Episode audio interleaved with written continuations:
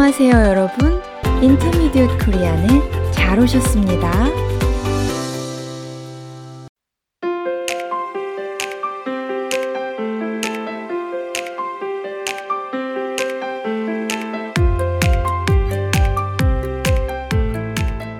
여러분, 안녕하세요. 사뿐사뿐 민쌤입니다. 안녕하세요. 반짝반짝 권쌤입니다. 권 선생님, 요즘 날씨 너무 좋지요? 네. 햇살도 따뜻하고 공기도 부드러워서 생활하기 정말 좋아요. 그렇죠. 이렇게 날씨가 좋은 봄철에는 이사하는 가정들이 꽤 많아요. 맞아요. 사실 저희 부모님도 얼마 전에 이사하셨어요. 어머, 그래요? 어디로 이사하셨어요? 남양주로요. 아, 서울에서 가깝기도 하고 자연이 참 아름다운 곳이라고 들었어요. 네, 부모님도 아주 만족스러워 하세요. 그렇군요. 부모님이 연세가 있으실 텐데 이사하는 과정이 어렵지 않았는지 모르겠네요.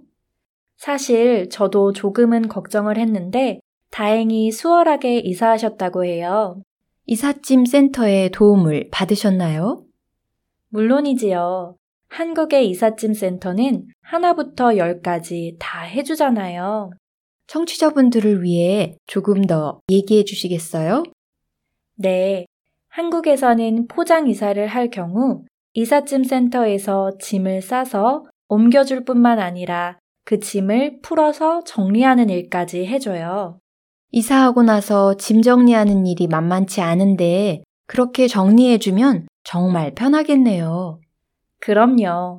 그리고 이사하기 전에 집 전체를 청소해주는 업체도 있어요. 어머, 처음 들어봤어요. 저희 부모님도 이번에 청소업체의 도움을 받아서 한결 수월하셨다고 해요. 다행이네요. 이사 스트레스가 많이 줄었겠어요. 맞아요. 이사하려면 신경 쓸 게 한두 가지가 아니잖아요. 그렇죠. 시작부터 마무리까지 완벽하게 도와주는 한국의 이사 시스템. 정말 대단한데요.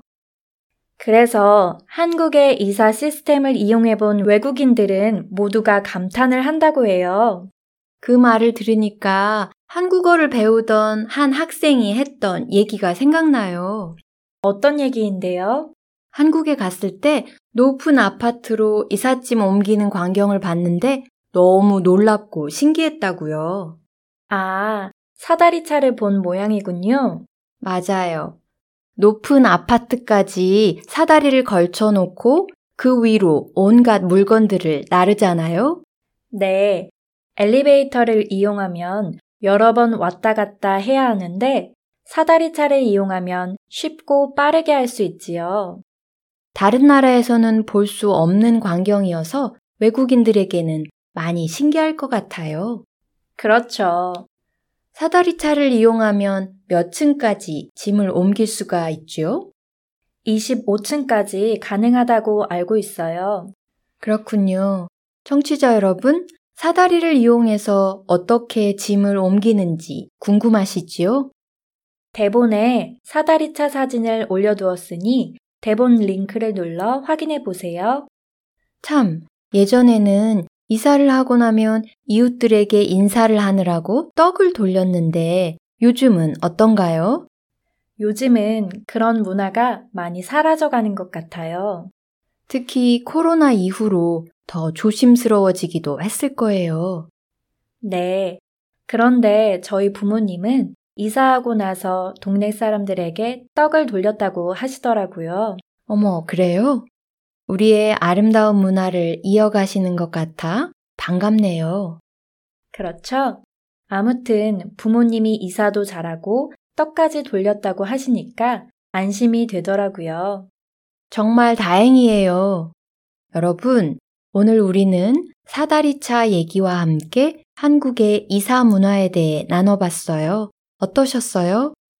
여러분 나라에서는 어떻게 이사를 하나요? 여러분 나라만의 독특한 문화가 있다면 저희에게도 나눠주세요. 언제든 여러분의 이야기를 기다립니다. 그럼 저희는 다음 시간에 새로운 이야기를 가지고 다시 찾아뵐게요. 안녕히 계세요. 안녕히 계세요.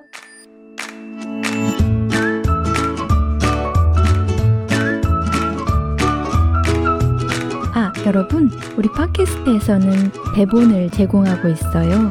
필요하시면 대본 링크를 눌러보세요. 그리고 우리 방송이 도움이 되었다면 격려의 댓글이나 리뷰 남겨주세요. 여러분의 응원이 큰 힘이 됩니다.